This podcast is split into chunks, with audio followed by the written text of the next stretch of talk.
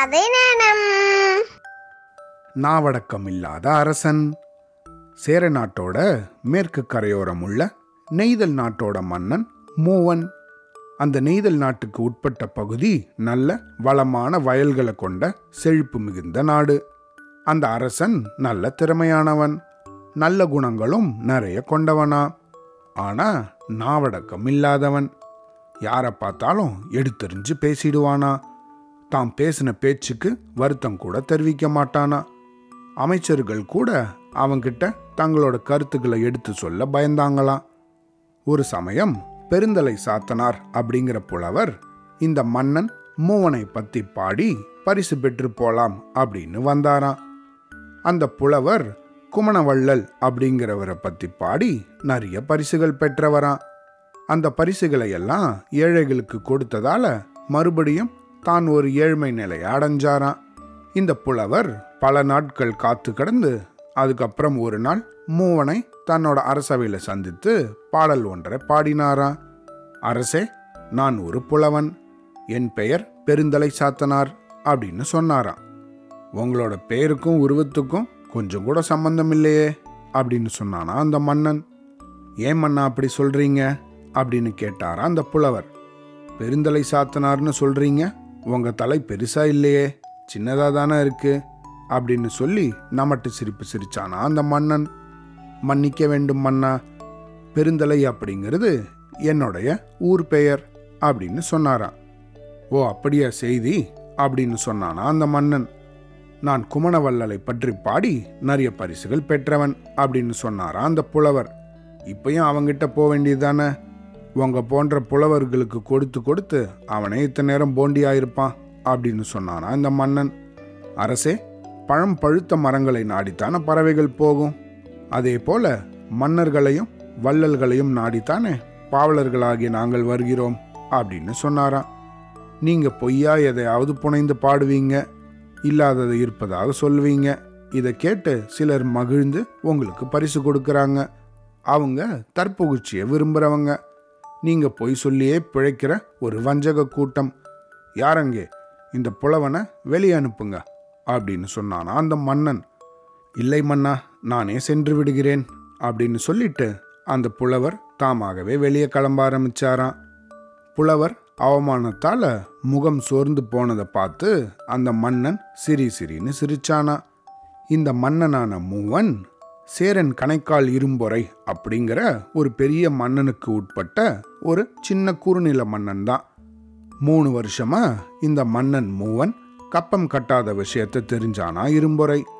என்ன சொல்றான் அந்த மூவன்னு கேட்டுண்டு வாங்க அப்படின்னு தன்னுடைய தூதுவனை அனுப்பினானா சேரன் இரும்பொறை. மூவனோட அவைக்கு வந்த தூதுவன் மூவனை மரபுபடி வணங்கிட்டு மன்னன் கணைக்கால் இரும்பொறையோட தூதுவன் நான் அப்படின்னு சொன்னானா. என்னாச்சியா?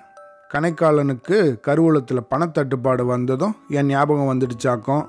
இங்கே என்ன கொட்டியா கிடக்கு? அப்படின்னு திமிரா கேட்டானா. இந்த மன்னன் மூவன் மன்னா நான் உங்ககிட்ட யாசகம் ஒன்றும் கேட்க வரல.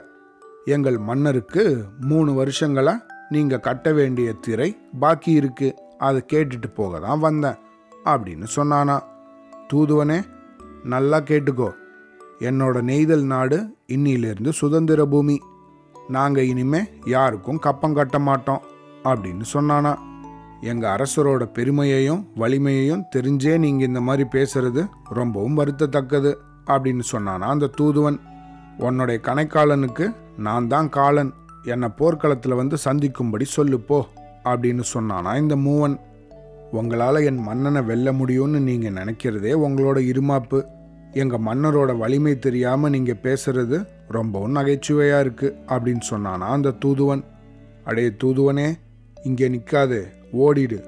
இல்லைன்னா உன்னோட முன்னாடி பல்ல உடச்சிருவேன் அப்படின்னு எச்சரிக்கை பண்ணானா இந்த மன்னன். தூதுவன் கணைக்கால் இரும்புரை கிட்ட திரும்ப வந்து நடந்த விஷயங்கள் எல்லாத்தையும் ஒன்று விடாமல் சொன்னானா.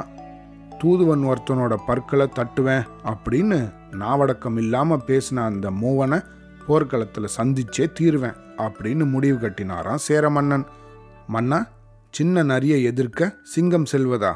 வேண்டாம் வேண்டாம். இது உங்களோட வீரத்துக்கே இழக்கு. நாவடக்கமின்றி பேசிய அந்த மூவனை ஜெயிச்சு அவனோட முன்பற்களை உடைச்சு உங்ககிட்ட கொண்டு வந்து காணிக்கையாக்குறேன் அப்படின்னு அந்த தளபதி வீரமுழக்கமிட்டானா. அதுவும் சரிதான் அவன் இனிமேல் வாயை திறக்கும் போதெல்லாம் நாவடக்கம் வேண்டும் அப்படிங்கிறத உணரணும். அவனோட முன்பற்களை உடைச்சு என்கிட்ட எடுத்துன்னு வர்றது தான் நல்லது. சரி மன்னா அப்படியே செய்கிறேன் அப்படின்னானா தளபதி. தளபதியாரே மூவனோட பற்களை பிடுங்கி நம் தொண்டை கோட்டையோட வாயிற் கதவுகளில் பொருத்தி யாகாவராயினும் நாகாக்க நாவை காக்காத மூவனோட பற்கள் தான் இது பாருங்க அப்படின்னு அது கீழே எழுதி வைங்க அப்படின்னாராம் மன்னர். உத்தரவு மன்னா அப்படின்னு சொல்லிட்டு கணைக்கால் இரும்பறையோட படை வீரர்கள் மன்னன் மூவனை விரட்டி பிடிச்சி தளபதி கிட்ட கொண்டு வந்தாங்களாம். நாவடக்கம் இல்லாம பேசின அந்த மூவனோட முன்பற்களை எல்லாம் டாபா டபார்னு உடச்சி எடுத்தாங்களாம். மன்னன் சொன்ன மாதிரியே அந்த பற்களை தொண்டிக்கோட்டையோட வாயிற்கதவுகளில் பதிச்சு வச்சாங்களாம். சிறையில் அடைக்கப்பட்டதுக்கு அப்புறமா தான் மன்னன் மூவன் தன்னோட செயலுக்காக வருத்தப்பட்டானா. தன்னோட நாவடக்கம் இல்லாத செயலால தனக்கும் தன்னோட நாட்டுக்கும் தீராத அவமானம் தேடி கொடுத்ததை நினச்சி நினச்சி சேர நாட்டு சிறையிலேயே வாடினானா? இந்த கதையிலேருந்து நம்ம என்ன தெரிஞ்சுக்கணும்? வாய்க்கு வந்த வார்த்தையெல்லாம் பேசி அடுத்தவங்களோட மனசை புண்படுத்தாம இருக்கணும். இந்த கதையிலேருந்து இதுதான் நமக்கு ஒரு பெரிய பாடம். சரியா? அவ்வளோதான்